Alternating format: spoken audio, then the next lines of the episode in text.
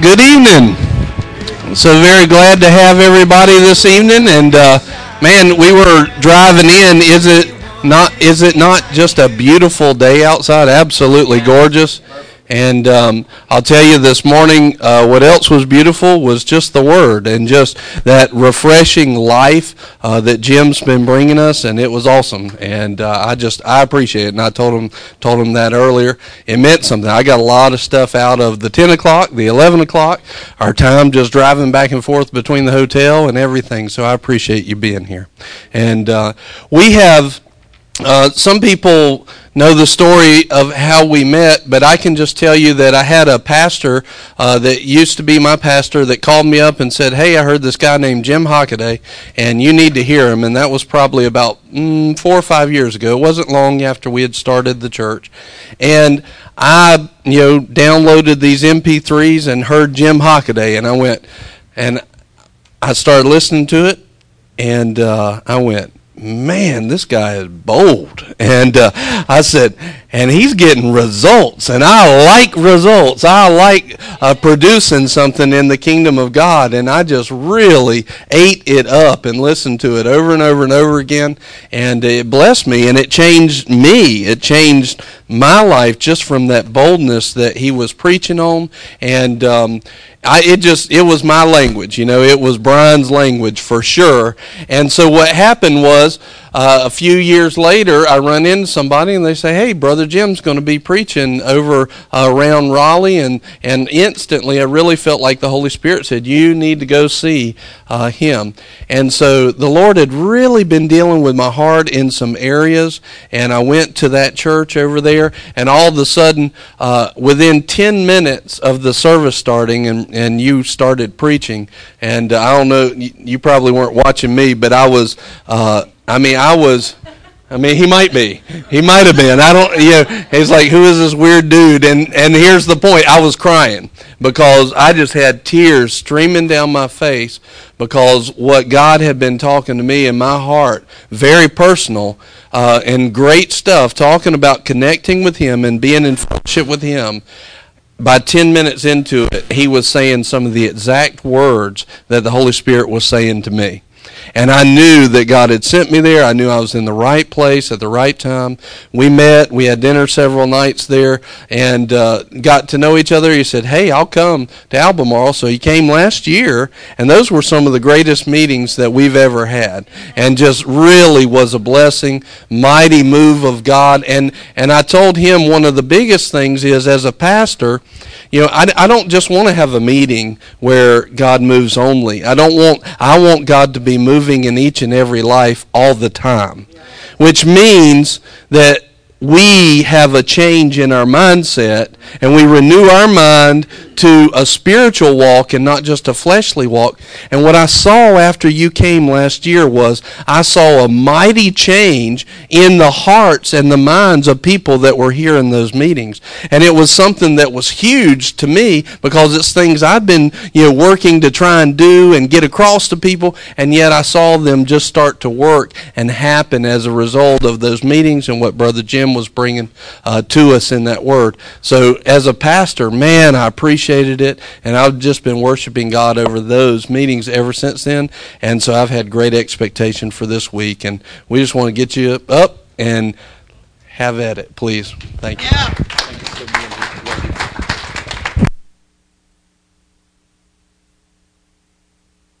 Am I on? I think so. All right. Well, um, I'll go ahead and just give a little testimony too while Pastor's sharing that. Um, things have really changed in my ministry uh, in the last, let's say, four years, all for the better and for good. Uh, we, you know, during the times where he is listening to some of the things he is listening to, and I'm still preaching some of those same things too, because they're just true and, and they're good and help people to receive. But the emphasis has always been on helping someone to get a healing. Well, um, my heart began to cry out for the individual walk of every one of us. In other words, um, as a minister, it's possible to help somebody else get their healing and you not get yours. Now, if, if you're real privy to kind of go behind the scenes to a lot of the major ministries around the world, that's pretty much what goes on all the time. Minister take take two week vacation so they can go heal up from their surgeries. They, you know, they talk about doing all you can do in the natural and then believing God, which will seem to indicate, you know, go and, and get every every uh, opinion you can get from natural sources, uh, take everything that you can take, and then believe God.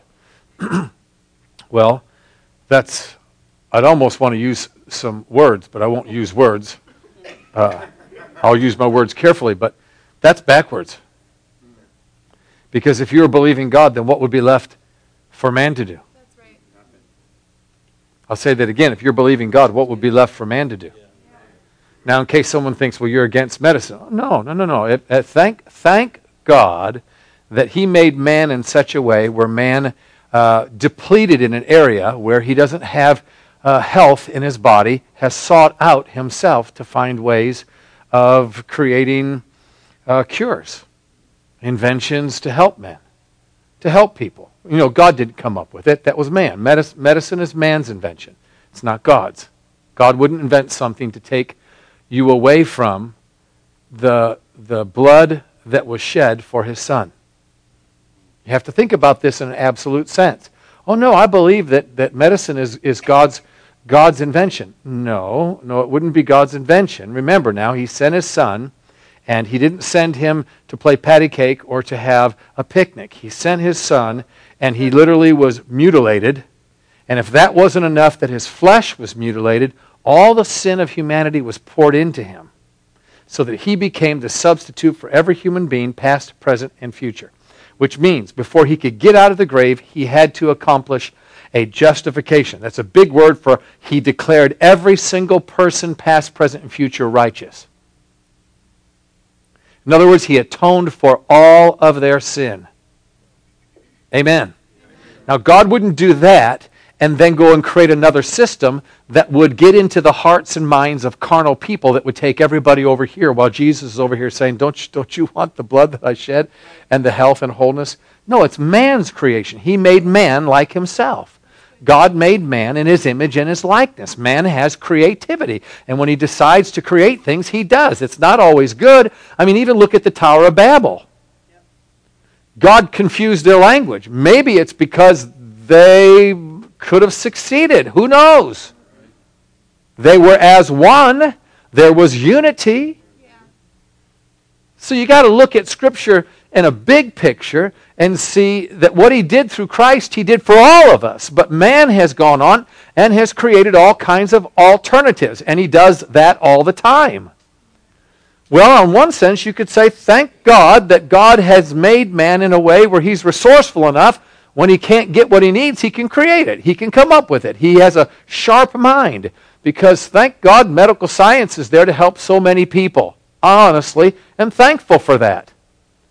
But if we stay there and never climb the heights of what is pure and what is best, how are we ever going to bring the body of Christ into the wonderful experiences of Jesus Christ as the great physician? You can't. You got to preach the highest and best. You can't just preach where people are at, or then that's where they'll stay. Does that make sense? I mean, if you're an English teacher and every single year you go over addition, and you wonder why your kids never know multiplication. They never move on to any uh, algebra or geometry or trigonometry or calculus. They never seem to move up. Well, you're teaching them addition. Well, that's where they are, though. I know, but you got to teach them where you want them to be. So teach them multiplication. Then go on and teach them fractions and teach them about decimals and move them over into uh, all kinds of pre algebra and algebra and so on and so forth, you see. No, we've got to preach what is the highest and best to bring people up to a place where they can have something that they don't have presently. Well, so my point is to say in the body of Christ, you'll find that with most ministers, they're not necessarily experiencing the things that they're preaching. It's one thing to lay hands on somebody else, but it's another thing to get yourself healed. Even the scriptures say, Physician, heal thyself. Well, that became the cry of my heart, is to have more accuracy with my own prayers. And as a result of that, that's the reason why we teach the way we're teaching right now and minister the way we're ministering to help each individual to begin to take some accountability and responsibility for their own experience with God, for their own relationship. Why? Because I've found out over the last four years that that's exactly what I'm having to do to make the change, the alteration. Some changes in my life are very big, some changes are extremely small. But the point is, I can't rely on somebody else. I have to rely on God. Amen? Yes. So that's where we're coming from tonight. I know some of you, you know, remember um, last year when I shared some things about my friend. I still do a radio show on Tuesday night. We've got a Wednesday night Bible study that we do that is live streamed, so people on Wednesday night can get on that. That would be 7 o'clock our time, 8 o'clock your time, 8 to 9 your time. The radio show would be from 9 to about uh, 10:40 or so your time if you wanted to listen to it live. If not, there's 190 archives that are free, downloadable for folks. Um, and those the radio show is with my friend BJ. Uh, very interesting character. Okay, I mean he's he's he's very raw, just a, a rancher, and uh, I'm thankful that I didn't when he first came to my meetings. What I preached didn't hinder him. If there's anything that I can at least be thankful for, I didn't mess him up. And that's like really good because you can very easily mess somebody up by giving them the wrong tainted view of what's necessary to get them to God. And when I mean get them to God, certainly we can accept Christ as Savior, but then for God to become real in your life. Let me share something. A real salvation is where God becomes real in your life. The modern day salvations are just a, a very fraction of what they used to be. Excuse me for saying it, but this is more accurate than you know. We've taken God out of salvation and we've removed the Holy Spirit from the baptism of the Holy Ghost. And what you got left is uh, a group of people that meet together as a club and when they pray in other tongues, it's no better than uno, dos, tres, cuatro. And people will say, my God, that's the Holy Ghost. Take No, that's Spanish for one, two, three, four. Because people don't discern the Holy Ghost anymore. Because there isn't much Holy Ghost there. Um, if we don't bring people in the right door, they go in the wrong door, obviously. And they have a wrong view of Christianity. And those people can become the hardest folks to get in and make the turn and change unless they come to a place in their life where they're lacking and what they do doesn't work and they cry out to God and say, You've got to help me, then the heart's open. But unless things get bad in your life, if your brand of Christianity doesn't produce any results, you'll just overlook what doesn't work, sweep it under the carpet, stick your skeletons in the, in the closet, and close the door because life isn't so bad. We said this the last time. Uh, life consists of the good, bad, and ugly. People will work two or three jobs to get rid of the ugly, but they actually don't mind bad as long as every once in a while they can be encouraged by a little bit of. Doesn't that describe most people? Yeah, life kind of stinks, but you know what? This weekend is going to be great. Some family are coming in, and we're going to have such as that. And so you look forward to the weekend, even though the whole week is kind of just ho hum and not really great. And that's what we call life. And then what we do for spiritual thing is, is we come to a service on a weekend. And that becomes our spirituality. Coming to a service is not your spirituality. This is the place you're supposed to be coming where you share all the wonderful things that you have as experiences throughout the week. But what we've done is, is we've used this place as the refueling station where we're empty all week long and we come and we wait on the pastor to give us something from heaven. Well, I'm glad you all came tonight. You're, you look so nice and comfortable. I hate to ruffle your feathers and make you feel like you want to leave. That's really sad. Praise the Lord. You say, Well, I don't know if I like this. Well, it's not going to get any better from here, so you better just kind of buckle down, amen, and Enjoy the ride. It might be rough tonight. That's what they say on the flights. You know, they say got some, we've got a little turbulence coming up here. Everybody, put your seatbelt on. Uh, stewardesses, go ahead and have a seat. We're not going to be serving you any drinks tonight. This is just going to get a little rough. Well, there you go. No drinks tonight. Stewardesses, take your seat, put your seatbelt on. Praise the Lord.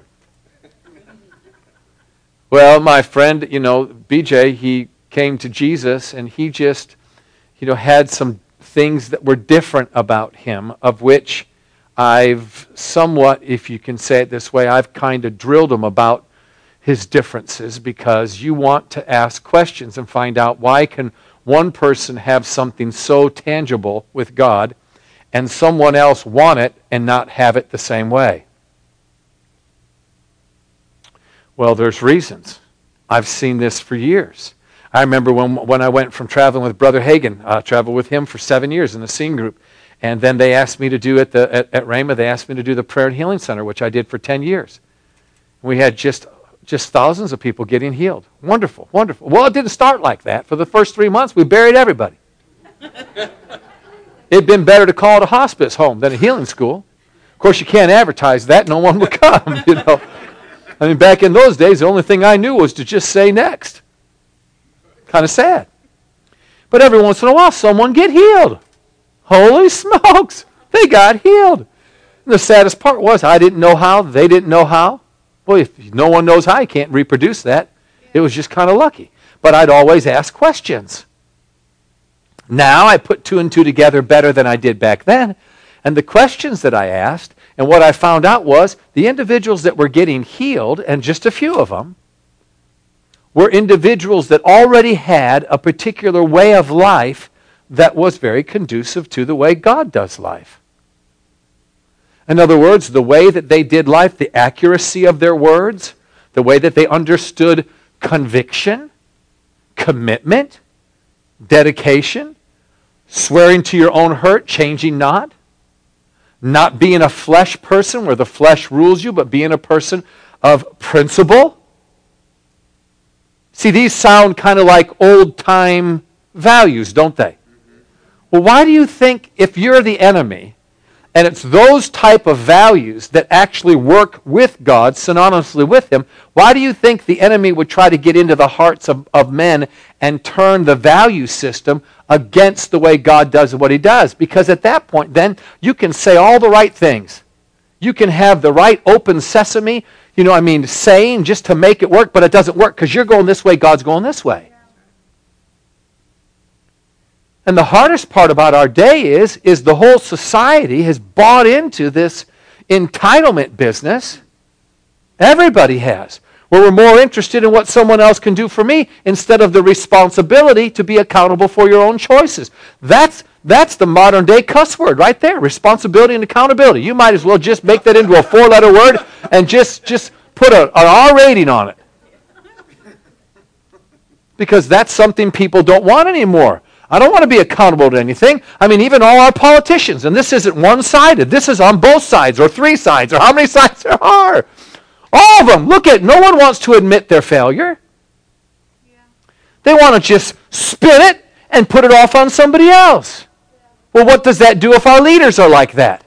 Not owning up to their own choices and being responsible enough to say, I made a bad choice. We all forgive me. We're going to correct this. My goodness, you'd have people following you like a Pied Piper if somebody would just be honest. But what do they do? They spin the whole thing and stick it over on. Well, what they're doing is creating a lifestyle where everybody spins everything. Well, it's not my fault. It's, well, you know, I just didn't know. You know, my daughter, I asked her because I, I, I, you know, she's a, a volleyball player. And, um, and there's some exercises that I have her do even in the pool. This isn't me, you know, with a whip over. I mean, this is things she wants to do. So I texted her a few moments ago, said, did, did you swim today? And she said, well, no, because yesterday I got sunburned and I didn't want to put the, sun, the sunscreen on. It, it, it burns, it stings. So maybe I'll do it tomorrow. And I wrote back, why don't you do it when the sun goes down in a few minutes? You won't have to put any sunscreen on.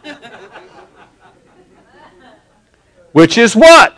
I'm going to spin this, Dad. because I just didn't think of it and I should have. Well, I'm going to hold her to accountability. You just didn't want to. So get your rear end out there and go right now. Why? Those are principles that will work with the anointing. They'll work with God. You end up getting the healing when other people don't. And people wonder, how come you got the healing? Because there's something about the way you do life that works with faith. We made this comment last time, I'll make it again. If there's one you want to write down, and yet it's a harsh one, it's not harsh in the language it's bad, it's just harsh that it's so absolute. How you do life is how you'll do faith. And if your faith isn't working, it goes back to how you do life. That's extremely absolute. There's no wiggle room. I've got to tell you, be honest with you. Now, I may not have anybody here tomorrow night.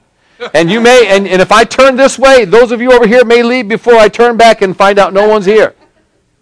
But it is my job. And if I do my job correctly, my job is to take away all of your options. It's not to make you feel good while you still, don't go anywhere. My job is to take away your options, leave you with one choice. Your choice is will you step beyond yourself and let God be God, or will you stay as you are and keep Him at bay by rejecting Him?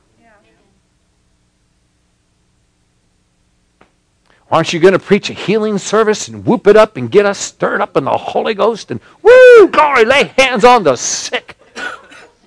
I find the more that I can open up your hearts and get you to question, even if you don't like me. Liking me is not the prerequisite for you getting a healing. Me provoking some type of openness for you to question yourself is the prerequisite for you getting a healing. Because you can't get healed when your heart's closed. Fellas, haven't we figured this out at least after a few years of marriage? Just like a rose always smells better when it's what? Hello, open. We've found out that our wife seems to be able to operate better when she's open than when she's closed. Oh, sit there and act like you don't know what I'm talking about. right. Huh? Unbelievable. That was a great place for you wives to say amen and for your husbands to sheepishly at least agree with a nod. I mean, come on. You know exactly what I'm talking about. I'm saying there's things that you can say, there's things that you can do that just clam her up, close her up. You ain't going to get anywhere. Life's difficult. You understand the phrase when no one's happy unless mama's happy? Huh? Well, how do you keep her happy? There's things that we can do. We can be smart enough to say some things, some things that we can think of doing that would just bless her and help her to just be, be appreciative of her. We talked about some of that in the, in the early, early service. And what does it do? It just keeps her heart open where she can function really well and she doesn't have to get caught up in emotions. Really good preaching, Brother Jim. That was really good. Amen. Praise the Lord. Brother Hagin said you can always quiet down a rowdy crowd by talking about sex, money, or marriage. and you know what? It just seems to work. Just say the marriage, the M, the M word here tonight, and everything's just a. well, I'm not going to let you stay there. Praise the Lord. No, you got to open people's hearts. Keep people's hearts open. That's why, whether someone likes you or not, if you can provoke them to a thought, if you can get them to defend whether they do have a relationship or don't have a relationship, whether they do say yes to Jesus or whether they say no to Jesus, even if it makes them feel a little melancholy, come on, what did the scripture say? In the last day, Paul said what? He said, Awake and be sober minded, which says what? People are going to be asleep. Are people asleep today? Yes. Oh, my goodness. Are you kidding me? I mean, if you polled the Americans, 300 million of them, only one third of this country even knows who the vice president is.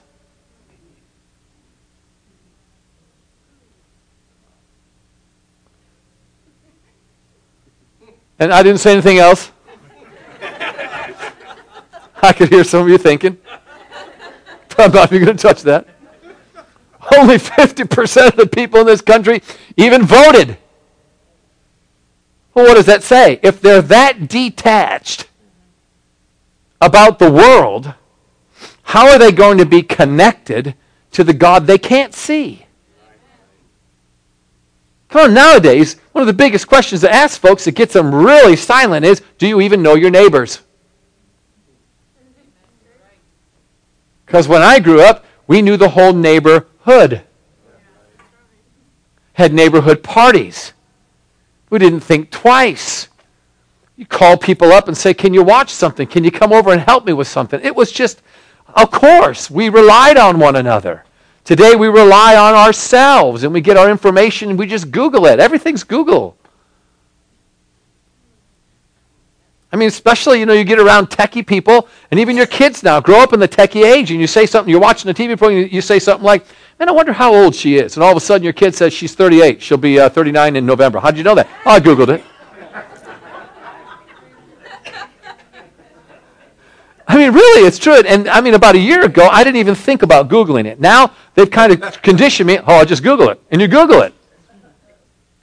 I mean, you can even Google a Bible question and get an answer. It's amazing. God will talk to you through Google. Why would you need the voice of the Holy Ghost? And that's the point. And so, see, uh, those few years ago, I just asked the Lord to help me. And, um, and He helped me by me watching Him help an individual who was very raw. And then that helped me because I saw things that I, that I wouldn't see out of church people. And so this fellow just, he's a rancher. And, you know, um, he's super smart. I mean, really super smart. Uh, four earned PhDs, reads 5,000 words per minute, 97% retention. Really smart. Like, blow you away how smart.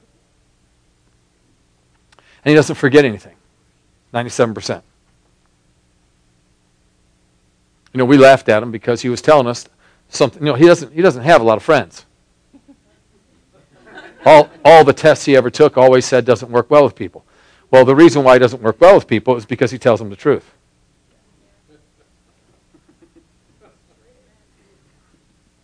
If you know the truth and what someone really needs to hear, and you're just you're going to, it's against your conscience to know a truth but to say a falsehood. Yeah. That's against your conscience because that's how you see things. You see things very black and white, very straightforward. And you're very sharp about what you see. While people are dickering about whether or not it's this tree or that tree, someone like BJ sees the whole forest and he says, You're both wrong. Well, that doesn't go over well with people. People want you to side in with them. It's just like the Bible, it's just like church. It's just like religious people. We put an interpretation on the Word of God that suits us so we don't have to change. Right? Because again, we don't want the accountability or responsibility. We don't want to change. We just want life to be a little bit better. Leave me alone. See, that's really the mentality of folks. Well, that's not him. So he got a hold of what I was preaching and um, figured it out in a way I've never thought of. And I'm one that steps out of the box a whole lot more than the contemporaries that I'm around. I've always been known for having original thoughts. And that's because while your shirt is yellow to this gentleman here, it might be green to me. And you can say all day long, but it's yellow. Well, I see green. I'm not trying to be indignant. That's just the way I see it. Well, that's how things have been for me. And that's why I've been able to get some of the things that I was able to get. Well, BJ went about a million miles beyond me in his ability to see a thousand colors instead of just one. So after three weeks and already raising up a dead cat and getting a horse healed, without even using the name of Jesus. He didn't know he was supposed to. Hadn't read that far. He hadn't been trained to say, In the name of Jesus, I command you to. I hadn't read, he hadn't heard anybody do that.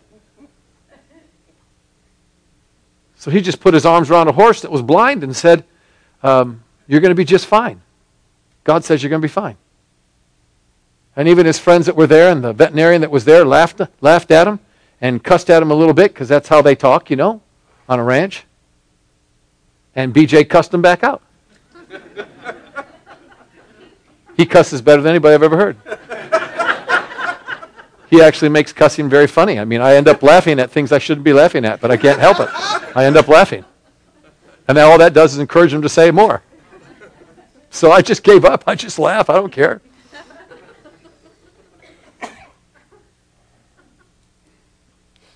Doesn't make me cuss. I don't encourage it. But it's not necessarily the biggest thing on order. It's just words. Well, we won't go there because it's not really necessary. But my point is the horse is healed. Blind eye was completely healed. The bone spurs were gone. Arthritis was gone. And there was brand new enamel where there was cavities on the teeth. That got out in the horse world, and he had to take it down to Oklahoma State University to have it studied by the medical staff. And after a full day of studying this horse, they came out and said there's no explanation for what's happened to this horse. It's beyond our, our knowledge. A little Baptist lady that was about this high, the head of the medical profession, got in BJ's face, put her finger in his face like this, because he's about 6'2, you know, big cowboy, and said, How dare you think you can play God? He said, Well, it's a little too late, isn't it? Isn't it, Doc? Horse already healed. See, he's just smart, and he's a smart aleck because he's so smart, you know. It was. I mean, it's too late to, to be throwing around terminology. What are you going to do with the horse that's healed? So, after raising up that horse and raising up a dead cat, I mean, raising up the dead cat where he didn't even pray for the cat. Told the lady, he said, I'm not praying for your cat. It's the ugliest cat I've ever seen. He said, But I'll pray for you. This is three weeks after being saved.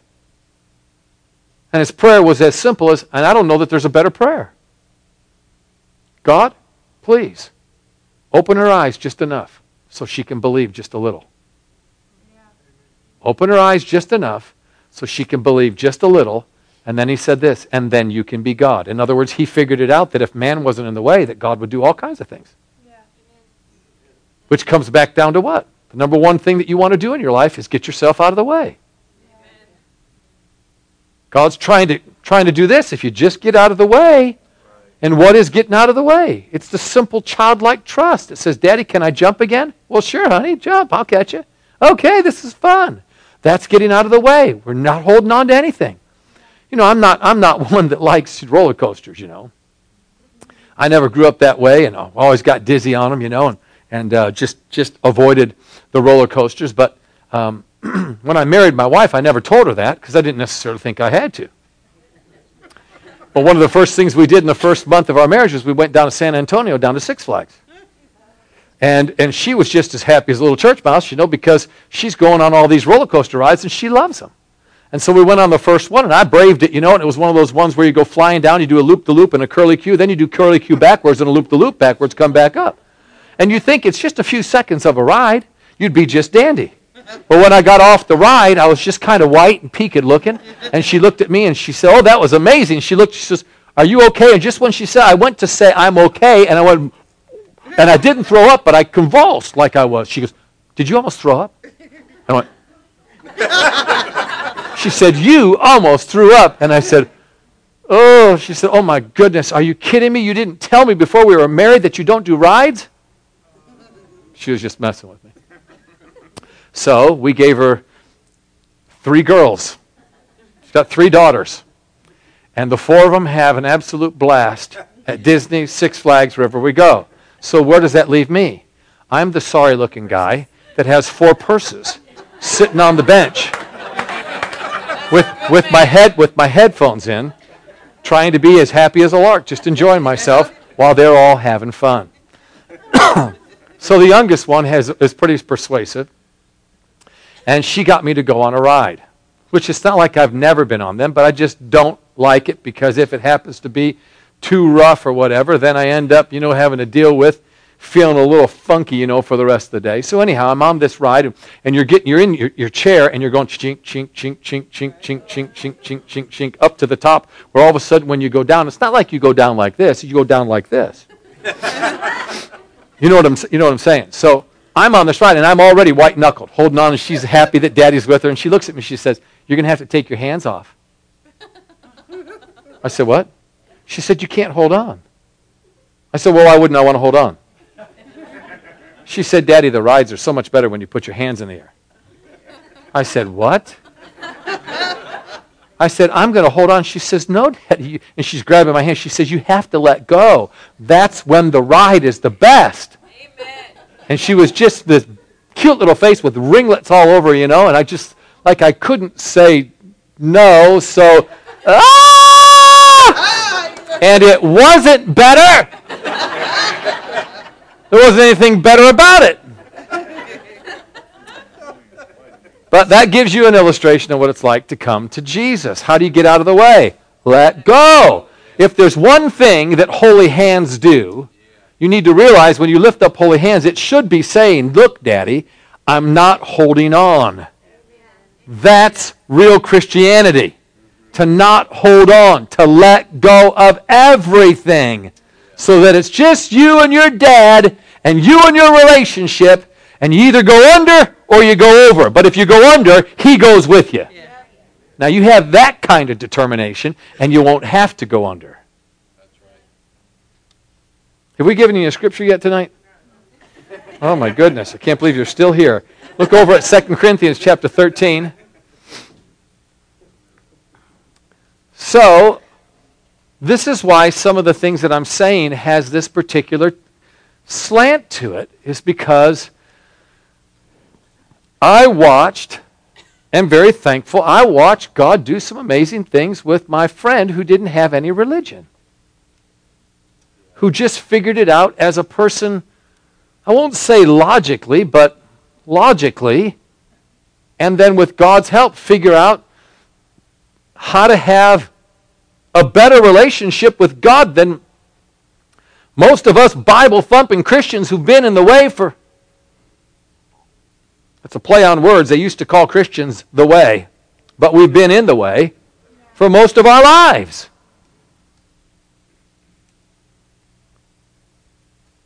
You heard me say this last time, but it bears repetition. He, I mean, matter of fact, just looked at me one day and said, Well, I figured it out. I said, What'd you figure out? He said, I figured out how to have a relationship with God. I said, Well, lay it on me. I'm so used to people just sitting there going, duh, instead of figuring things out. You need to figure things out. And what we're going to look at right here, this first verse, and then I'll get into some other wonderful thoughts here tonight. It's a verse that you need to be well acquainted with. But anyhow, I said, What'd you figure out? He said, Well, I figured out not until the sky's no longer blue, water's no longer wet, and the ground's no longer hard will you ever have a real relationship with God.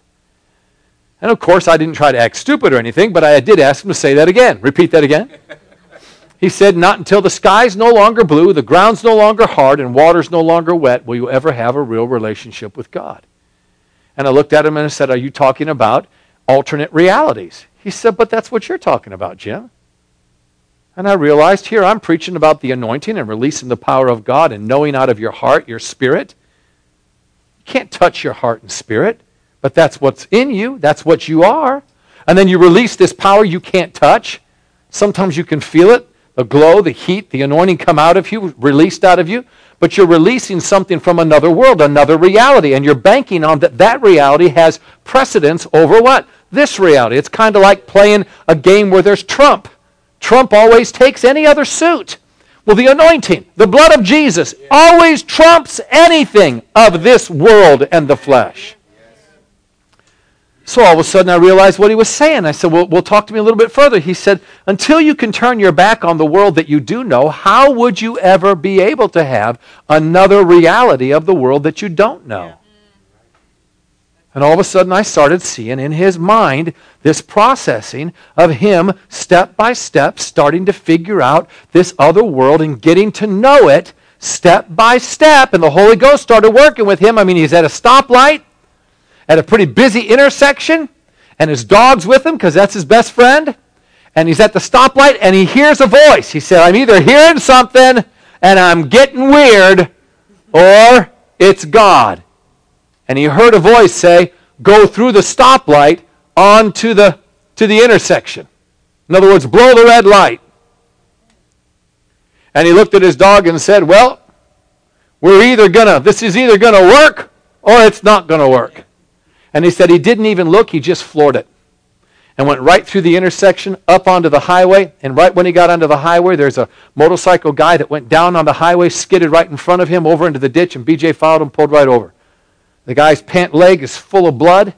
The pant leg, the pant was still intact, but full of blood. And BJ came up to him. By the time he got to him, the man's up on his knees and he's praying, asking God to forgive him. BJ says, What in the world are you doing? He says, Well, I'm just asking God to forgive me for everything. Maybe this is the reason why this happened. BJ said a few choice words to him and, uh, and actually, actually made him feel uh, somewhat threatened in his Christianity that he would be sitting there trying to pray and ask forgiveness over this and trying to equate this to God. And the guy said, Well, what are you thinking that's going to happen? And he said, Well, why do you think anything has to happen? And right then, some paramedics came up, and the guy said, Well, aren't you going to pray for me? He said, No, why would I? He said, I think my work's done here. God likes ice cream. I'm going to get some ice cream. And he turned around and walked away. And the guy said, Will I ever see you again? He said, I sure hope not. As the paramedic was cutting his pant leg up to see fresh baby skin on his leg, not one scratch. And the paramedic looked at the, at the pants full of red blood and said, This must be motor oil. And BJ just chuckled to himself as he walked away. Because he's learned what? The interaction and getting an individual to do what? To defend their Christianity is the same thing as saying, God, I'm wide open for you to touch me. Yeah. He's starting to figure it out. Starting to figure it out. And within just a few more weeks, then he figured out why couldn't he have God be just as real to his spirit as we are real to each other's flesh? And then, in his own words, he just went home and saw God, Jesus, and the Holy Ghost. And spent time with him. People ask me all the time, does that mean he went to heaven? It really doesn't mean anything except his spirit became more enlarged with God that fleshly, flesh-wise, he wasn't even aware of what was going on. He was just with the guys. And that's how he would say it. I'm with the guys. And then began to perfect that. How do you do that? Well, when you're obsessive compulsive personality, which means if you're going to make a cookie, you would make the world's largest cookie with more things in that cookie than anyone could ever imagine. Then, if you could go one time, what would you do? Wouldn't you go again? So when he told me that he went one, the first time I, am in it, he's in a, a, meeting of mine, and I see him just basically fall asleep. I thought he just fell asleep, and here he left and just went home to be with Jesus. Came back and told me some of the things he told me, freaked out. Well, I helped get him settled, you know, went home that night. Well, what do you think he did? Well, what all of us would have done is just gloried that we had this experience and, and, and just gone, run back as fast as we could to the realm of the natural or flesh to feel comfortable because it would freak us out. What did he do? He went back. So when I asked him what he did, he said, Well, I went back. My first question was, You could go back? Because, see, we've all been taught that's something special that God allows you to do. Well, isn't that amazing? God allowed one of his sons to have a face to face with him and experience him, but the rest of us, we're just not that lucky. Well, that sounds like a real nice dad, doesn't it? I got three daughters, but I only allow one to see me every once in a while. The rest of them, you're just on your own. Now, the first thing God said to him was, Welcome home. All my children are supposed to know me like this. In other words, you're supposed to know God in a very real way. He's supposed to be real to you. Your, his presence is to be real as though someone were with you. And his voice is supposed to be as recognizable that you could actually hold a conversation with him.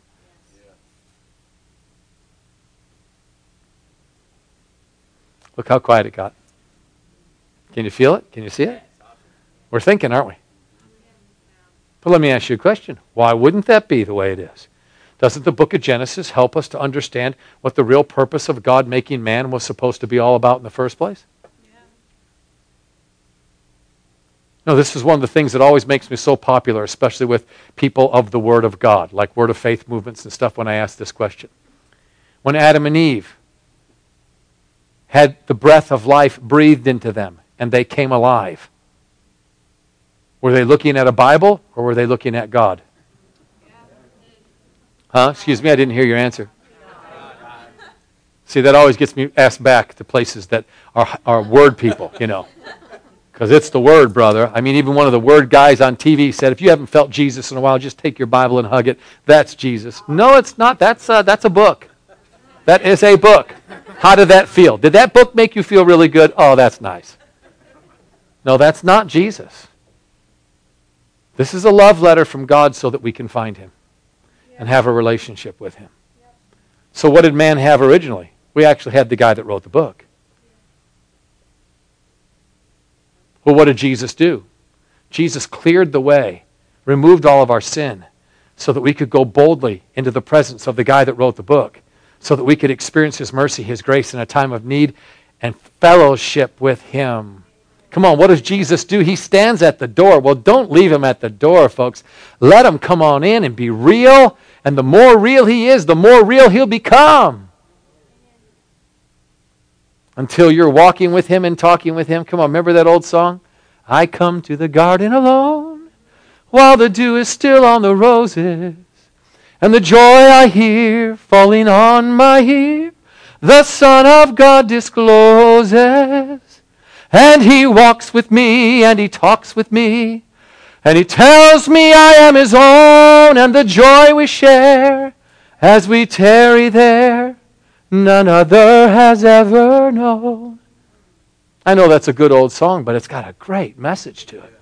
That's the purpose of why we're here, to find God. So if you haven't found God, have you really even found your purpose? Now, modern religion would make you feel like your purpose is to come to a building and to make sure that you bring your money. That's why when it's stormy out, we're having service, bless God, we're faith people. No, you just want to, you just want, you just want an offering.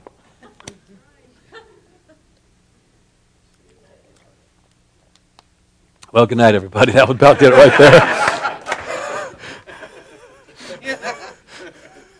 Hey, man, let's, let's go to the Word. 2 Corinthians chapter 13, verse 5 says in the Message Bible, it says, Test yourselves to make sure you are solid in the faith.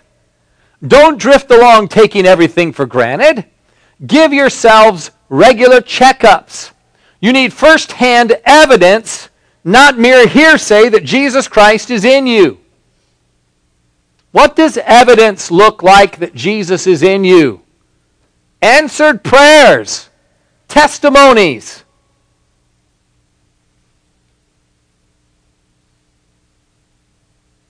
Come on, if Jesus is in you, give me an, give me an evidence that he's in you. An answer prayer. What would an answer prayer look like?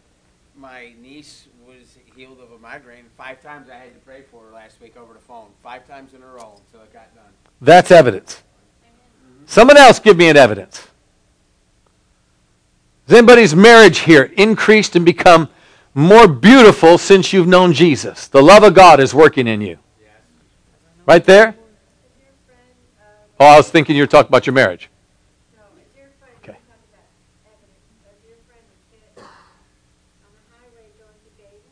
Yes?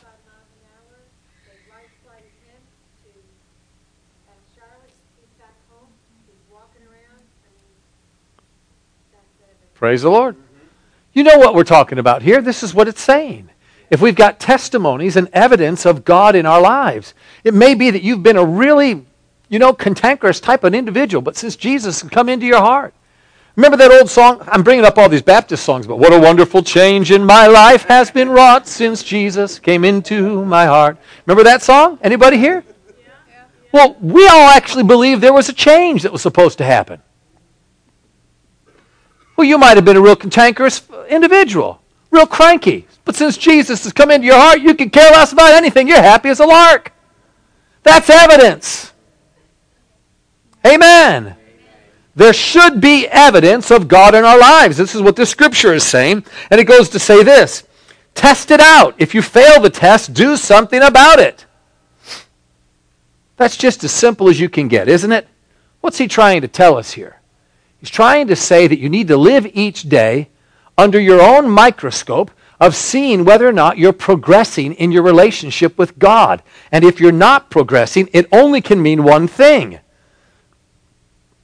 If your attention is on this side of the room, which represents the world of your flesh and the world of society, and that's more real than this side of the room, which represents your spirituality and your connection with God, then if this isn't very real, it only means, it's very simple. It means you're pretty well given most of your time and energy right here. And this isn't about buckling under and just really working it, baby. Work it. No, it's, that's not it. It's about the heart wanting something so badly that your emotions and your feelings are with Christ and the anointing of God, His grace, begins to work a work in you you can't work for yourself. That's how we got saved. For by grace you're saved through faith. God did something for us through Christ that we would never been able to do on our own. The law, we had the law. If you could have kept it perfectly, you would have been able to succeed, but you couldn't keep it perfectly. No one could. So Jesus came and kept it perfectly for us. And our union to Christ through our heart calling out to God and receiving the Lord brought a brand new individual on the inside of us. He annihilated the old sinner and we became a divine nature being in fellowship with God. Now, if an individual comes to God without, without religion, they'll find God. God will show up in their room at night and they'll talk to God. But as soon as they get around religion, they'll lose all that. Now, I've watched that over the last four years. That's the number one testimony I have from multitudes of people. When I came to Jesus, I didn't know anything. I just asked Jesus into my heart one night. He came into my room and started talking to me. I've got journals full of the things that the Lord would share in my heart. But then, and I said, What? You went to a church? Well, yeah, people told me I should. I said, How long's it been since you've had Jesus speak to you? 25 years.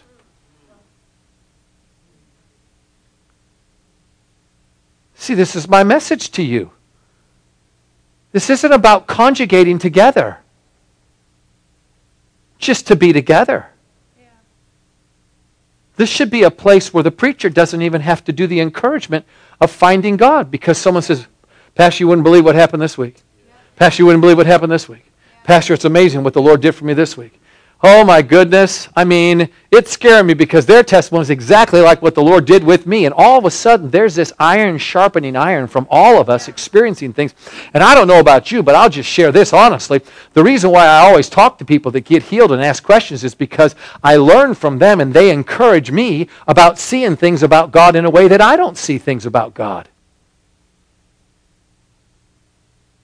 That's real church, not just coming to come but coming with testimony of how you're experiencing God. And if that's not what we know to be the kind of church that we've been coming to, then it's this type of teaching to help you connect with your heart, which will help you to be able to have your own testimonies. And there's nothing in the world. You can see another town. What's, what's a town close by Albemarle? Oakboro? Oakboro. Well, what if Oakboro was receiving all kinds of needed rain in the midst of a drought? And you're in Albemarle, and you need it in Albemarle. You're happy for Oakboro. but you know what? Hearing about Oak, Oakboro's rain for three weeks in a row pretty well can cause you to feel like, I don't want to hear about Oakboro anymore because you want it here in Albemarle. In other words, hearing another testimony ought to inspire you, but until you get your own, you're never going to be satisfied. Come on, I feel, I feel like I'm a DJ tonight. He's as close as the mention of his name. Come on, think about it. This isn't something that's difficult, folks. What I'm presenting to you, every single one of us right here, right now, even the attention that you're so uh, um, wonderfully giving me. It's an honor to receive your attention, the eyes that are on me. I'm sorry that you have to look up here. Amen. If it could do it, something better and have a, have a collage to look at and just talk from behind it, that'd be better. But the attention that you're giving me is the same type of stop looking here and look to Christ. It's the same way you make a connection with Jesus.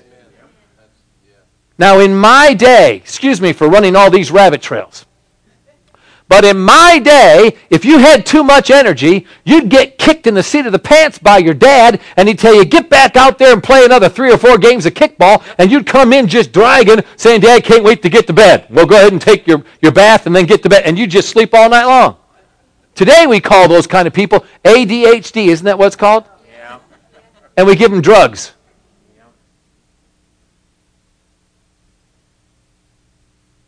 Well, what we've done is we've created a culture of this schizophrenia. People that can't concentrate on anything longer than 10 seconds get all nervous. We've created a culture of that. It's in the church. People have no focus. And this has to change.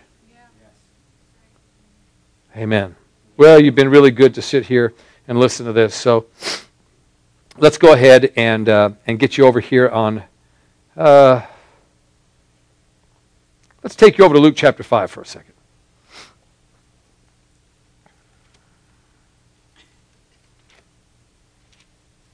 Oh my God, was that the introduction? Yeah, that's all it was, just the introduction.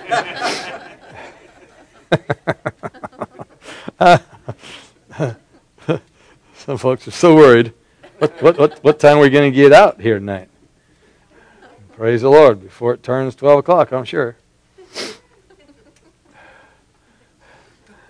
We'll give you enough to get you stirred up here. I've said a lot of things that I know make you think.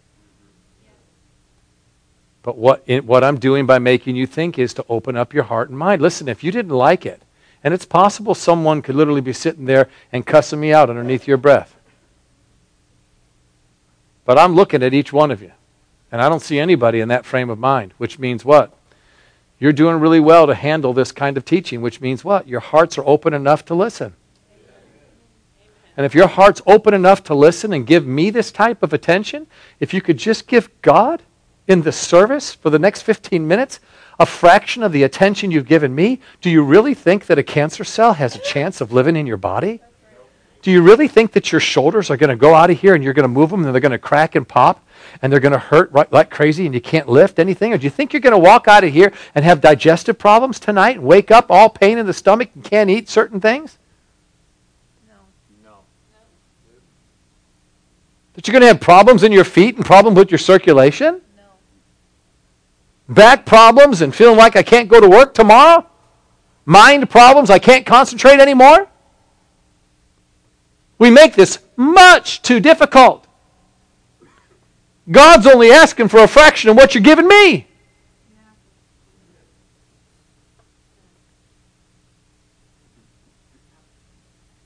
I mean, people in the New Testament, think about it. In the day of Jesus, how many thousands of people got healed?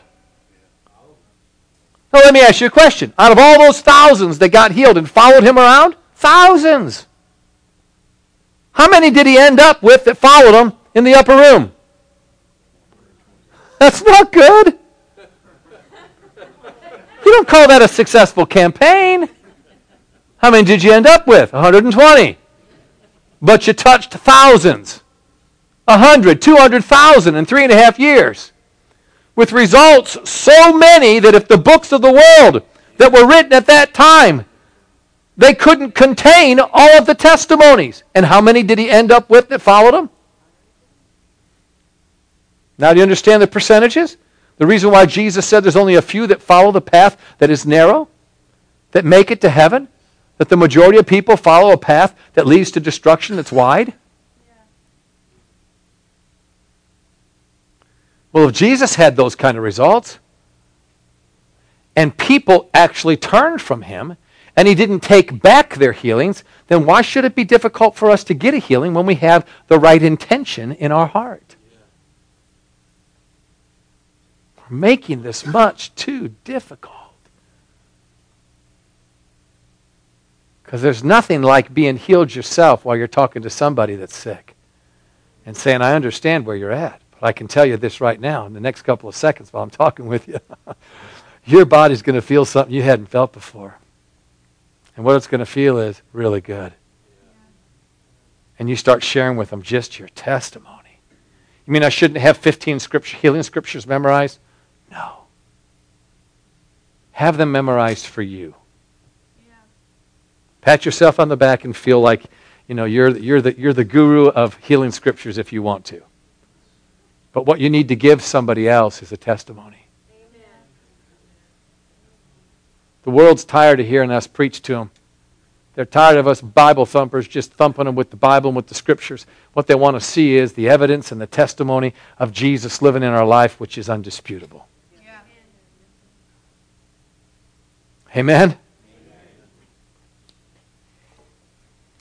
Well, I look right here in verse 17 says, Now it happened on a certain day as he was teaching that there were Pharisees and teachers of the law sitting by, who come out of every town, Galilee, Judea, and Jerusalem. And the power of the Lord was present to heal them. Notice the power was present to heal them.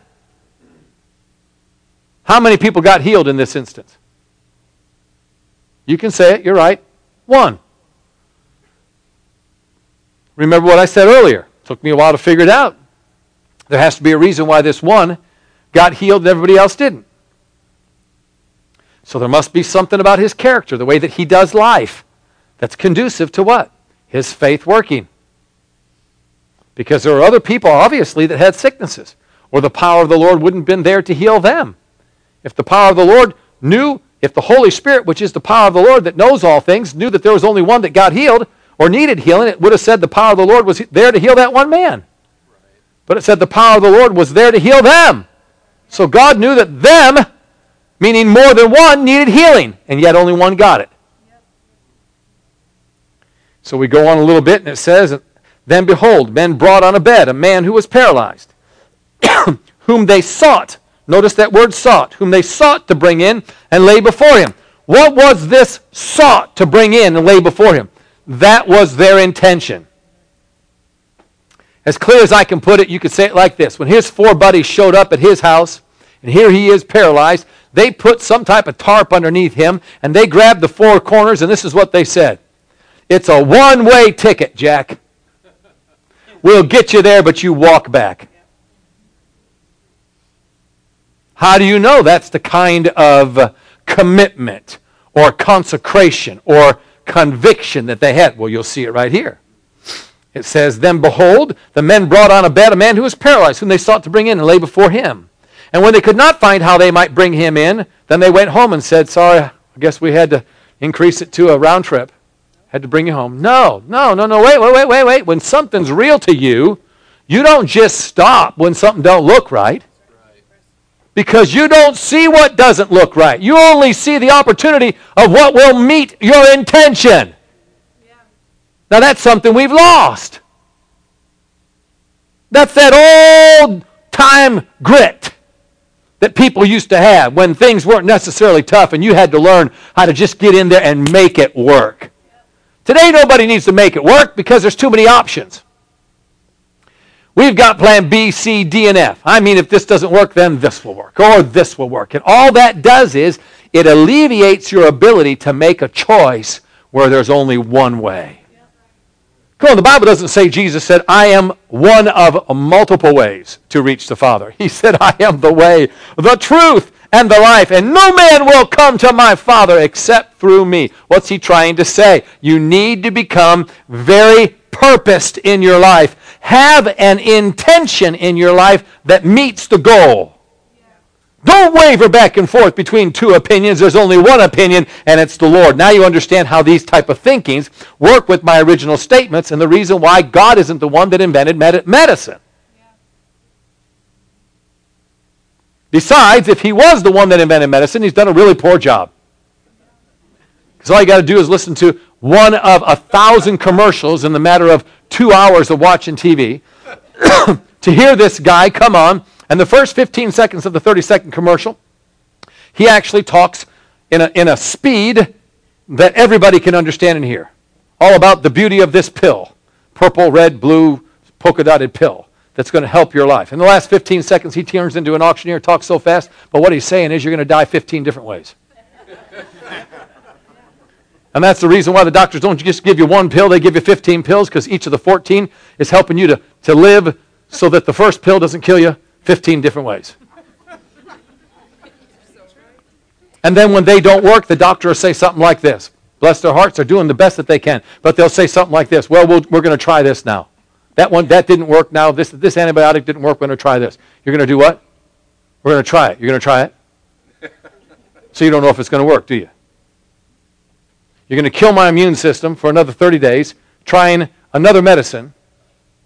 When if I dismissed the idea that I was sick and just got quiet for a few moments and let the power of God, that life of Jesus Christ, which is in me, Jesus didn't say, I gave you a little bit of life and it might help you. He said, I came to give you life and life more abundantly. To give you something that's beyond the measure of your need. If you get just a little bit quiet, you might run into the life of God. What do you think? What are the odds if you got quiet enough for a few minutes? You might run into this source of power that's beyond the measure of your need.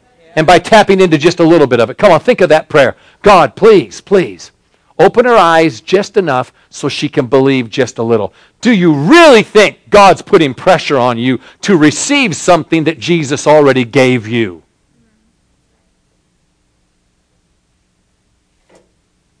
That's no different than sitting in front of your meal and crying out to mama, Mama, how come you don't have a meal? She said, It's right in front of you, son. Pick up your fork and eat it. Boy, you're pretty direct, Mama. Well, I spent all kinds of time on the meal. Look at it. It's right there. Well, I guess I can see it, Mama. I'm still wondering whether or not I can eat it. Boy, you get slapped when you talk like that. huh? You can't get away with that kind of stuff at home with your mother.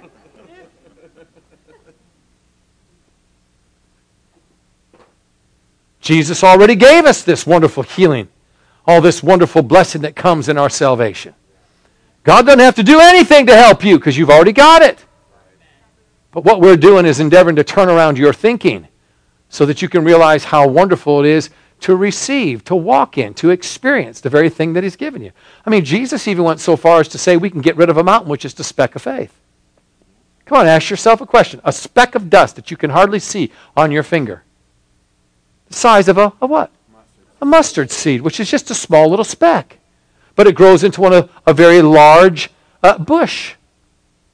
That's the size of a tree that even the birds come and roost in from a little speck. And what's he saying? That little speck of faith can remove a mountain. So maybe, if you think about it in another way, you could say it this way a little speck is very disrespectful to the size of a mountain. You got mountains around here. If you go to the mountains and you see a little speck and you say, This little speck can remove that mountain. Yeah, right, let's see that. So maybe what Jesus is saying is it's really not a mountain.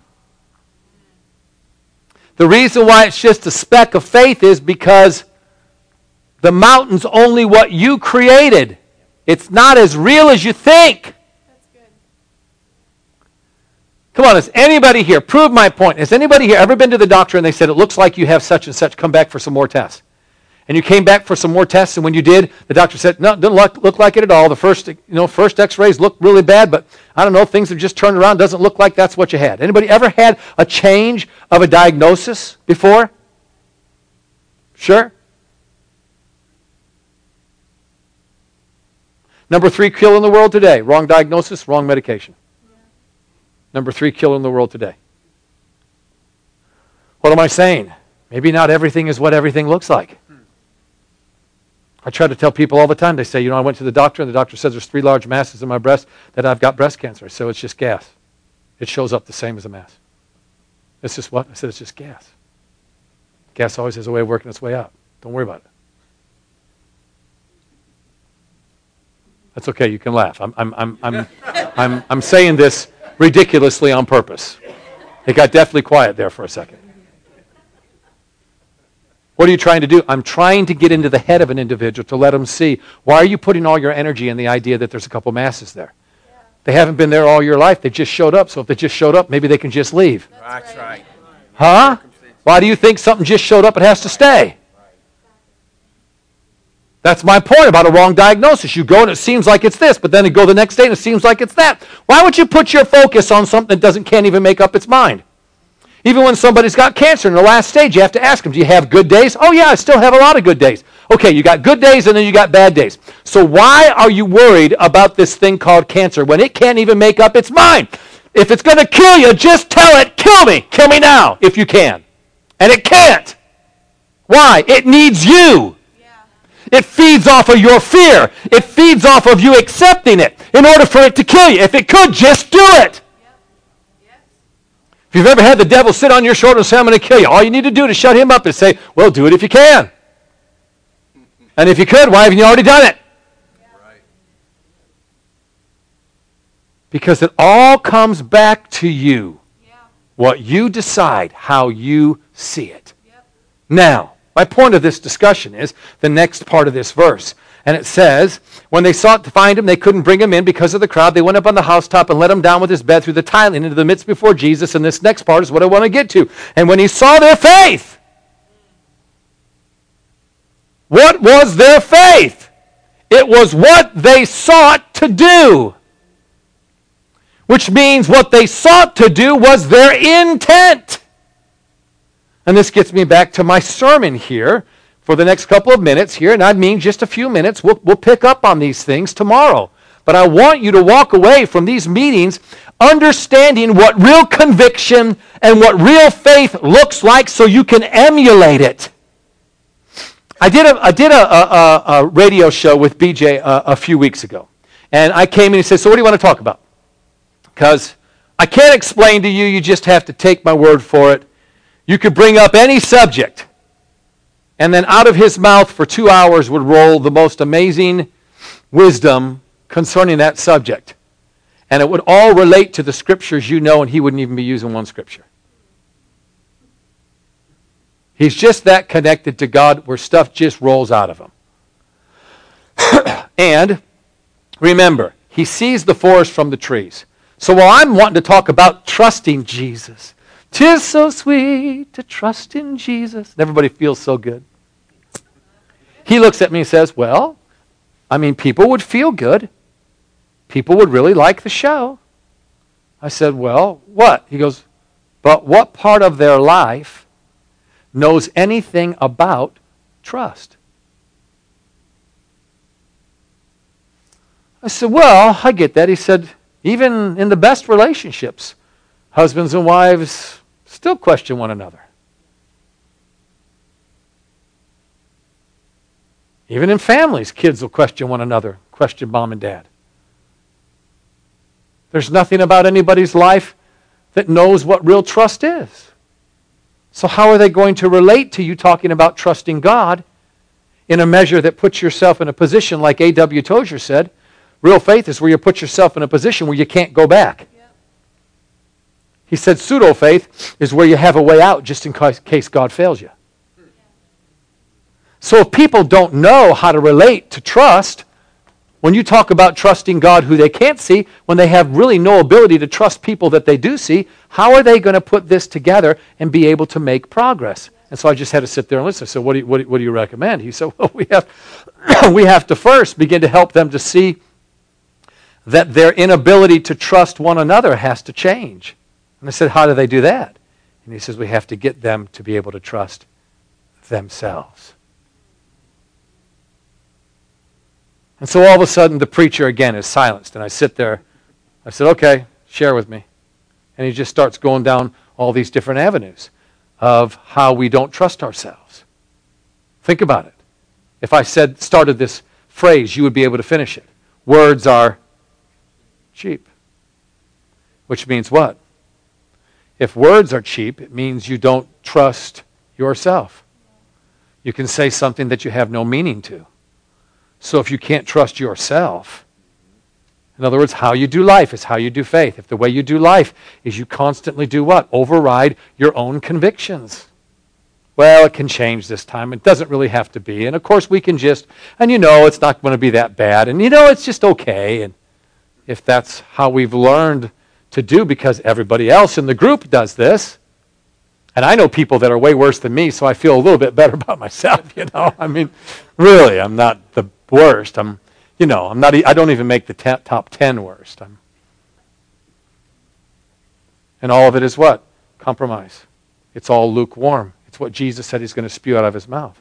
So what do we got to do? We got to go back and begin to work on people to want to do what? To make choices and decisions that are absolute so that they can learn to respect themselves so that when they call upon the name of the Lord, something from their heart reaches out and grabs a hold of God. Otherwise, it's just the same thing over and over again. You kind of wonder whether you mean it or you don't. Whether it works or it doesn't.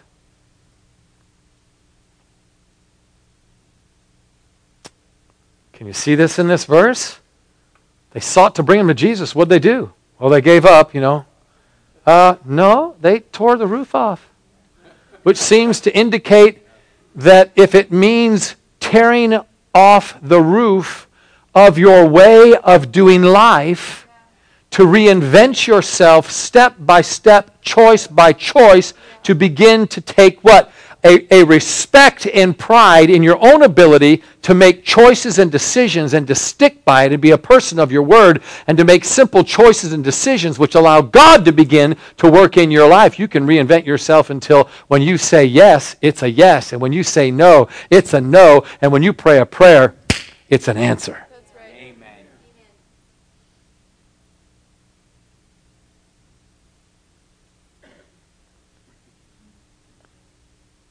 Now, it's quiet in here, but I'm assuming that you're thinking.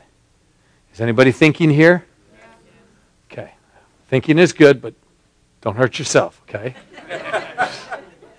I'm sorry, just had to say that. Sometimes those gears, you know, get going, there's smoke coming out of the ears, and you just think, oh God, don't let them hurt themselves. But when you think like this, that's what opens your heart. On, good communication with your wife is not about, hey, hon, love you. That's nice when you're busy. But good communication is sitting down and saying, what's going on inside? What's happening? And you begin to open one another up.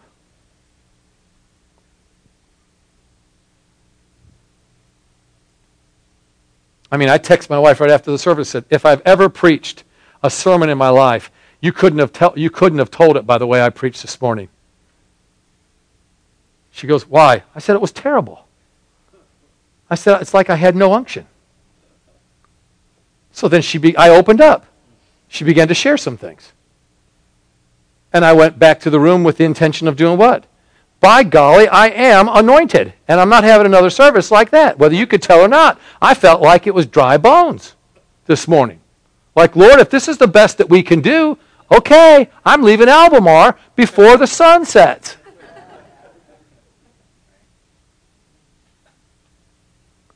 And all of a sudden you come back with an intention to do what? To rearrange the roof. And look at how the service is going right now. We're hitting things all over the place, people's lives, and yet we're still preaching a sermon where you can walk out of here and get something. That's the Holy Ghost. That's the unction. That's the anointing. You don't think it'd be easy to get somebody healed tonight? Surely it would. Because not only are your hearts already open, but there's a flow here, there's an anointing here. You can't ask me to repeat the things I've said tonight because I'm listening to myself saying the first time. That's how it ought to be when you're under an unction, when you're under an anointing. You don't know what you're saying, you're enjoying what's coming out. Sometimes I'm cringing on the inside just as much as you are. Scare myself. Ow!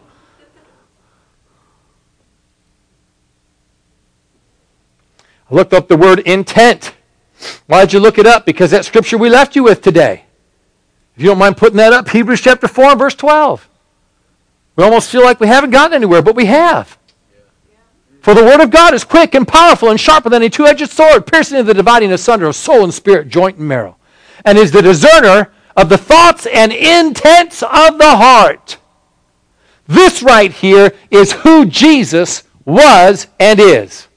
When he walked on the earth, the reason why he was successful is because he was connected to his Father and he was able to do what? To separate what is of the spirit, what is of the flesh, what is of the soul. To separate himself from the bone and joint and marrow, which is the flesh. And he was constantly in touch with what? A discernment of the thoughts and intents of his heart. He never allowed the intents or the thoughts of his heart to sway from his Father's will. I don't do anything unless I see my Father do it. I don't speak anything unless I hear my Father speak. I didn't come to do my own will, which means he had a will. He had a human will. We saw that when he was getting ready to die on the cross in the Garden of Gethsemane. I don't want to do this, but not my will, thy will be done. And he sweat, as it were, great drops of blood, which means there was such anguish of soul in his flesh that his body reacted where his sweat turned to blood. But yet he still committed himself to what? As we spoke this morning, unto all righteousness. He stepped across the line when John baptized him, and he said, From this moment on, it is only the rightness of God that I make choices about. And instantly the power came on him and God's voice came. I'm telling you, there's something about this absoluteness stuff that may be hard on our flesh because we haven't lived very absolute in our life. If you think about it, you just listen to people's conversation on a regular basis. You can hear somebody say something that gets right to the heart and right to the point, and anybody will say something like this Oh, absolutely. Some people even get really into it and say, Oh, absolutely. but if you were to follow them around for a 24 hour period of, li- uh, of time, in their, in their life, just one solid day, you'd find that there's probably not much or anything at all that represents absolute way of living. Everything's subject to change. The rules can all be broken. It doesn't really matter. It's okay. And that way of seeing life doesn't work with the anointing.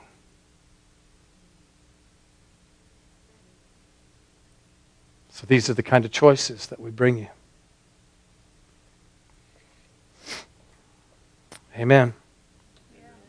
I'll just look at Job for one minute. You don't have to turn there, and then we'll stop because we'll come back and we're going we're going to do a bunch more of this.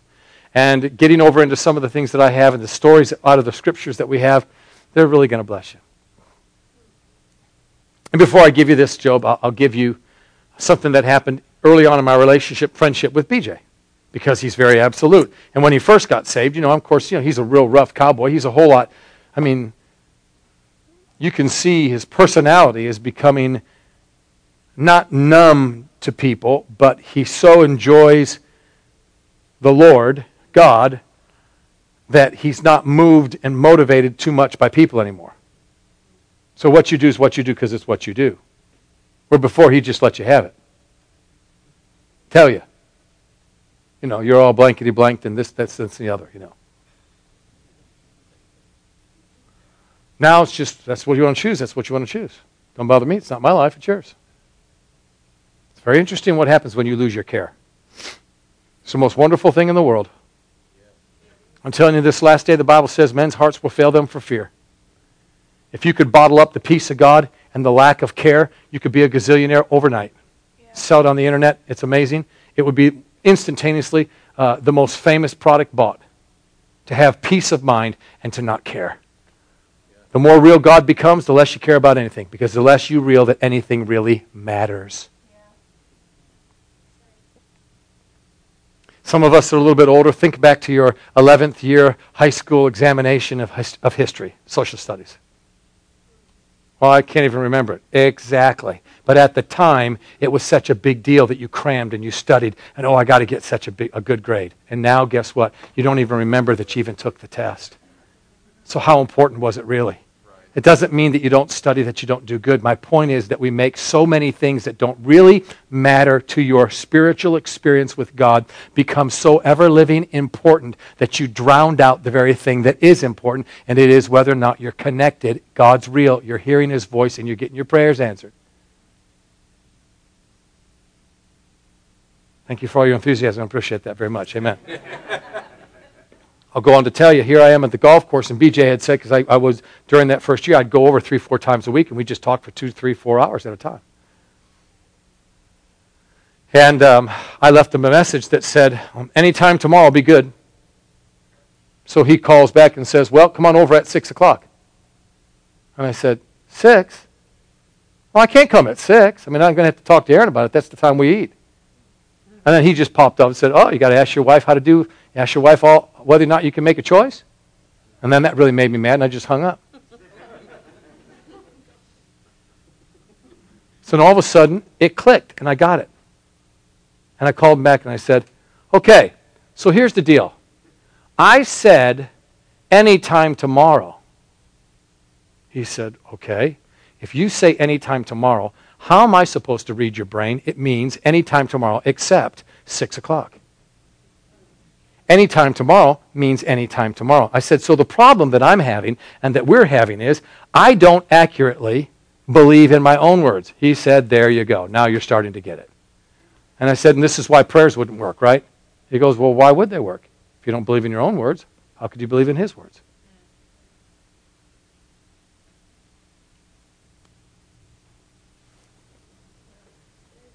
So then I read this one little thing here. It says, Moreover, Job continued his discourse and said, Job, as God lives, who has taken away my justice, and the Almighty, who has made my soul bitter, as long as my breath is in me, and the breath of God in my nostrils, my lips will not speak wickedness, nor my tongue utter deceit.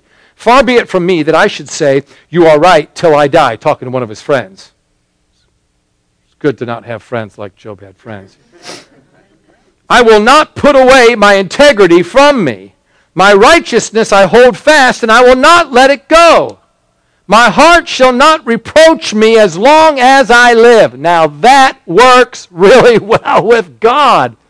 Even though Job and his thinking was that God did these things to him, and we know God didn't do it, the devil did it. His theology wasn't even right. But the, the source of his heart and how he saw things was accurate. And that's the reason why he could be restored to twice as much as what he had before.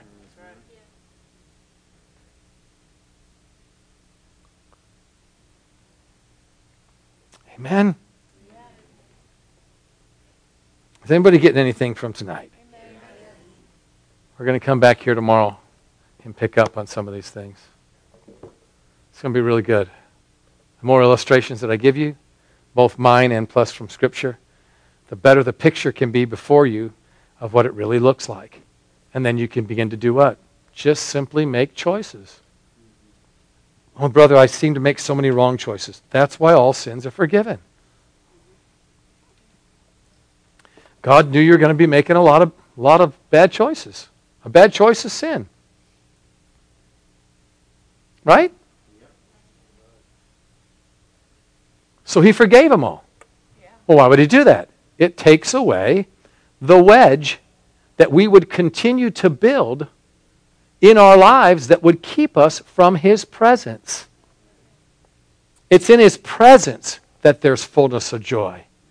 Not out of the garden, looking back in to how wonderful it was, but when you're in the garden, experiencing, walking with him and talking with him and enjoying fellowship. That's where the joy is, and that's where the change comes.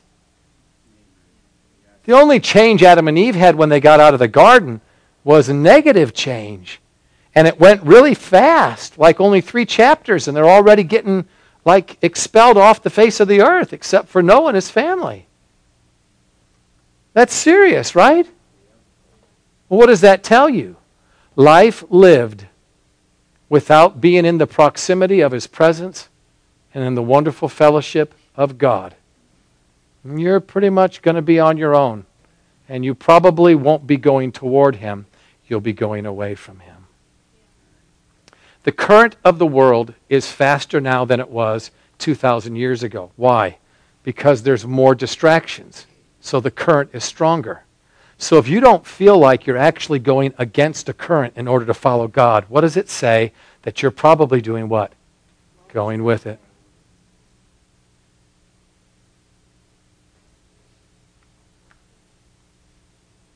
Is everybody okay? Do you feel wounded? Huh? Well, one loves it, but I'm not sure everybody else does.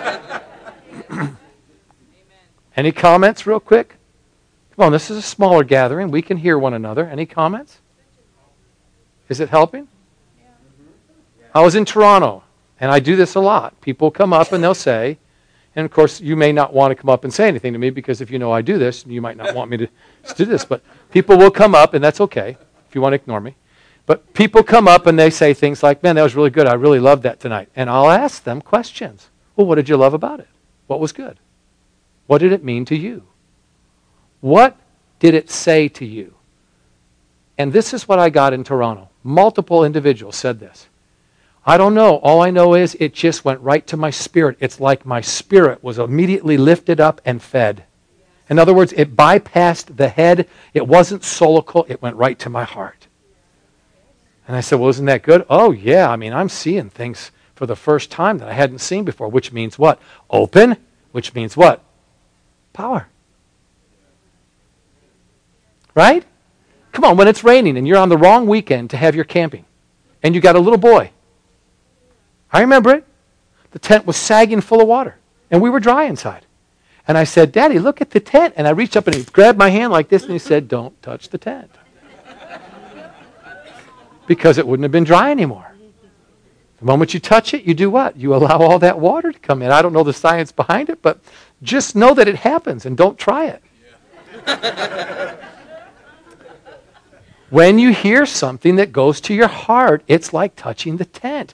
God's glory is all over us. Christ in you, the hope of glory. I mean, He can't do any more than He's done to trip over Himself to satisfy every longing of your soul.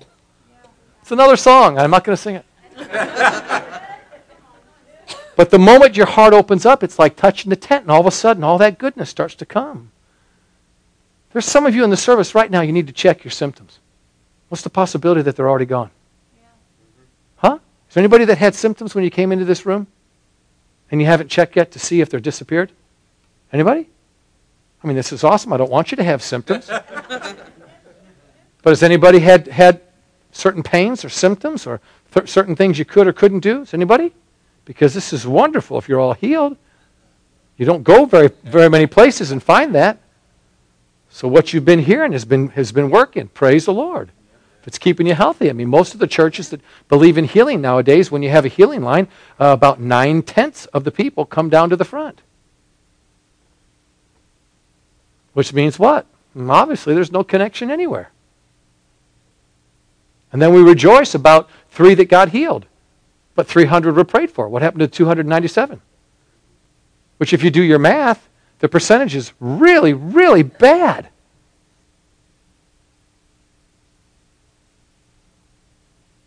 In other words, the percentage on a huge scale is a failure, yeah.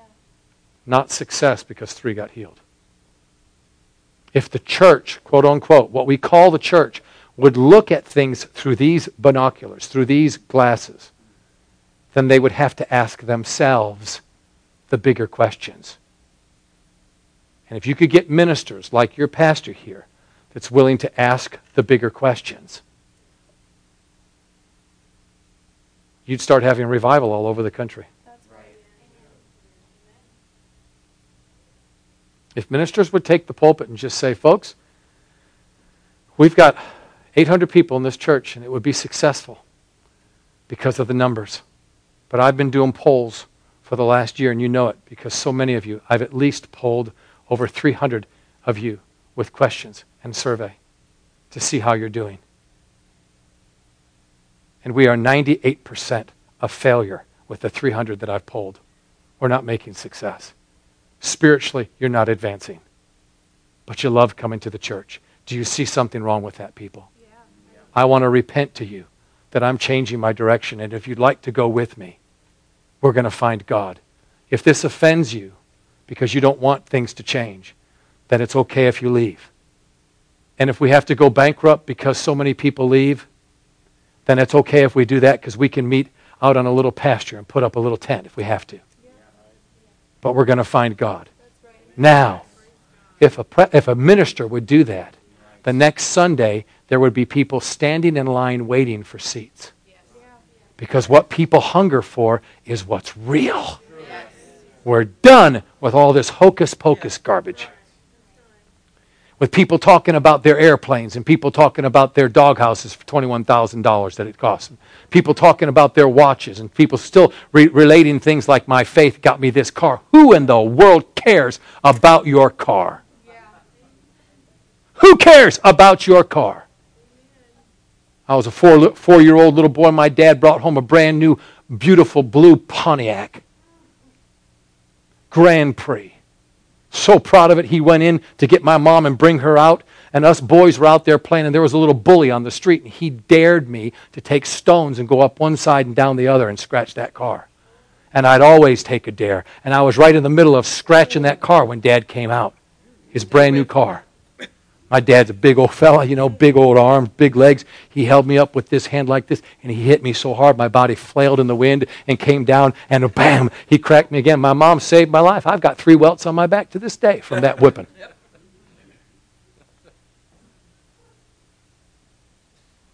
I lost my train of thought of why I told you that story. Hmm? Yeah, who cares about a car? He got over it. He got over it. After he beat the living daylights out of me, he got over it. I cared about the car. He didn't. Couldn't walk for. But that's what people equate Christianity with. It's terrible. We've got to get out of this, this zoo that people are in. Get back to God. Can you say amen to that? Why don't you lift your hands and worship Him for a second? Father, we thank you tonight that your presence is here, that we are, wow, thank you, Lord. Just to say the word that we are connected, you can feel the presence of the Holy Spirit. That people with their hands lifted up, the Spirit of God is, in one sense, you could say, aching to touch and to bring great, wonderful truth to each person's heart. Now, Lord, like your scripture says over in Second Chronicles, the eyes of the Lord roam to and fro to find the loyal heart. That's the heart we've been talking about tonight. So you would show yourself strong on their behalf. Right now, we thank you, Lord, you show yourself strong in the families of these people that are represented here. Sisters and brothers and aunts and uncles, moms and dads, in the families. Touch these families of the people represented with their hands up.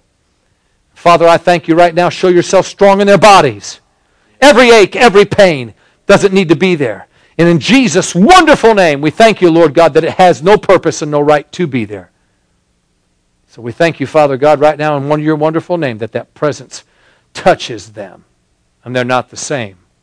And Lord, cause our minds to be so saturated with the thoughts and the words that were spoken tonight that we won't be able to sleep without thinking about this wonderful God who loves us so much that He's put up with us this long, and He's just waiting for us to turn toward Him with uplifted hearts and hands so that He can touch us, speak to us, and show us how real He is.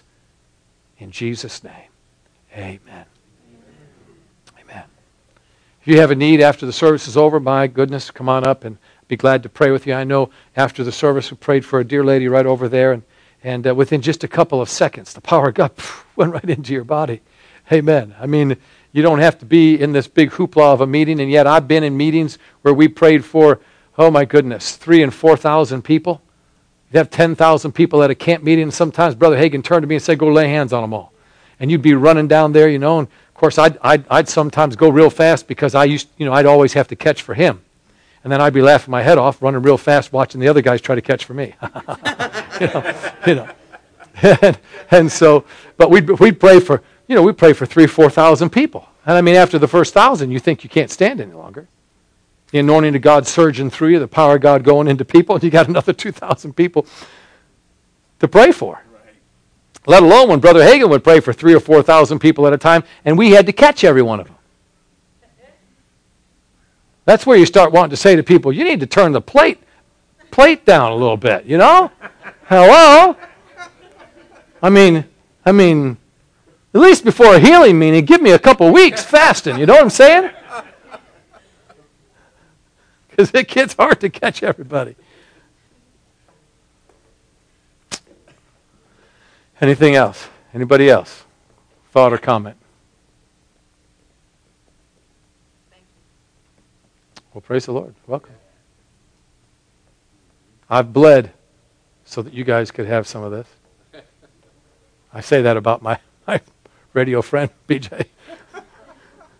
I asked him a question one time. So, what do you think about me? Am I, am I on the right path? path? Am, I, am I doing right? I shouldn't have asked him that question. You're so blank and blank messed up, you can't even see straight. So, oh, my God, how would you let someone that just got saved, a rancher, talk to you? You're a minister, and you go all over the country. See, that's the garbage. And the reason why people can't go further, because they think they're somebody.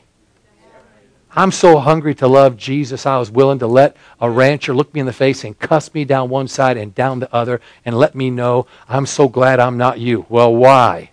Well, because when I came to Jesus, I had a blank slate, he said, but you're still erasing yours. And you put up with it? I say, bring it on. Give me more. Why? Because I want this accountability. I want this responsibility. I recognize there's some things missing, and that the things that I do experience should be all the time, not just when I flip a switch on and then turn it off all the time. Living with Jesus, enjoying his presence. Amen. Might as well get used to it. You're going to be up there for a long time. Pastor, come on. Help me out.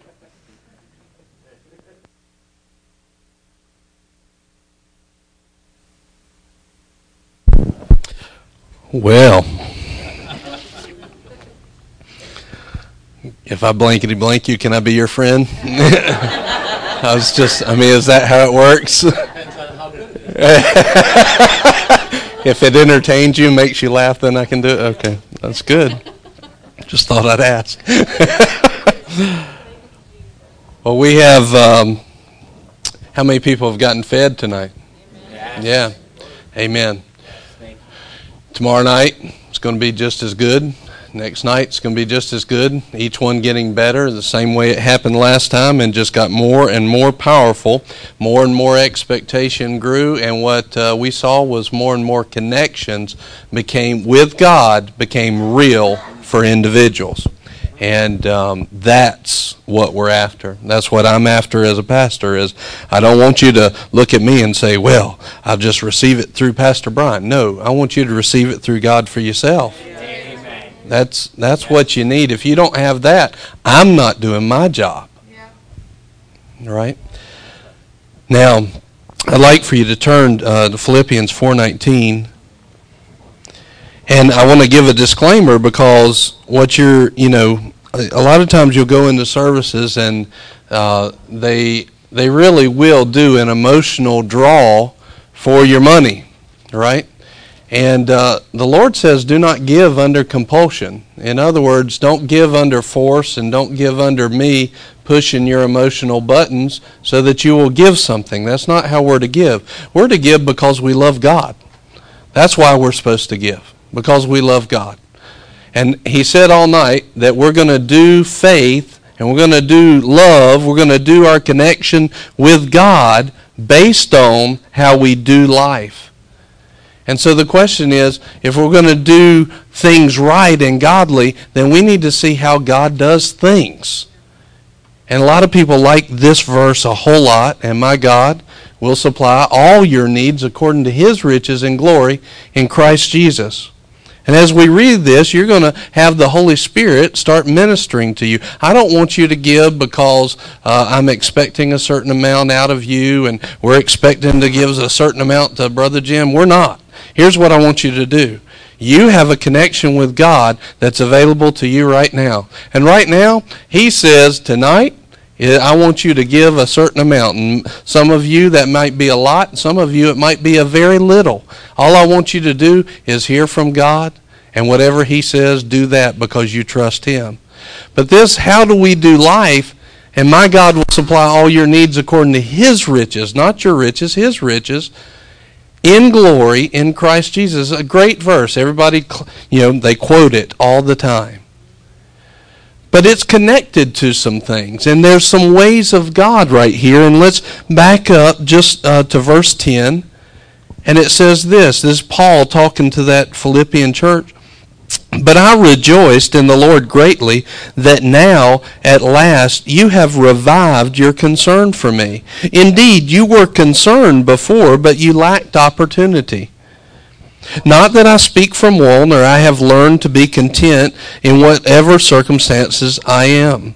In other words, what was happening was they had started to give to him. They gave him an offering. They didn't have an opportunity before, but now they had the person of God that was with them. They had opportunity to give.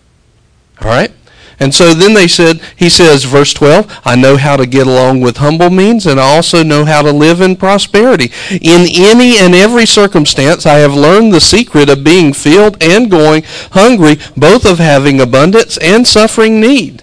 I can do all things through him who strengthens me. This is the same heart and attitude that Brother Jim's brought here because up until this point uh, tonight, not one time has he said anything to us about money.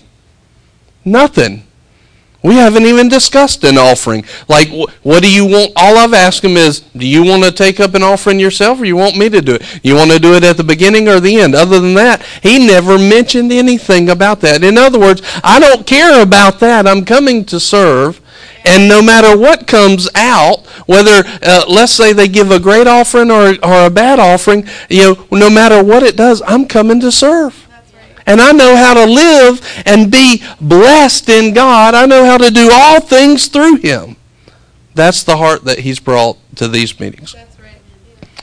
Verse 14 Nevertheless, you have done well to share with me in my affliction. In other words, and, and why was it an affliction? You yourselves also know, Philippians, that at the first preaching of the gospel after I left Macedonia, no church shared with me in the matter of giving and receiving, but you alone. For even in Thessalonica, you sent a gift more than once for my needs. So, in other words, there wasn't anybody that was blessing. But he said this while I've been in the middle of this situation where nobody was giving, he said, and listen to the heart of God through the Holy Spirit, through Paul, when he said, When you shared with me, you did well. You did well. Yep. It was the right thing. You did well.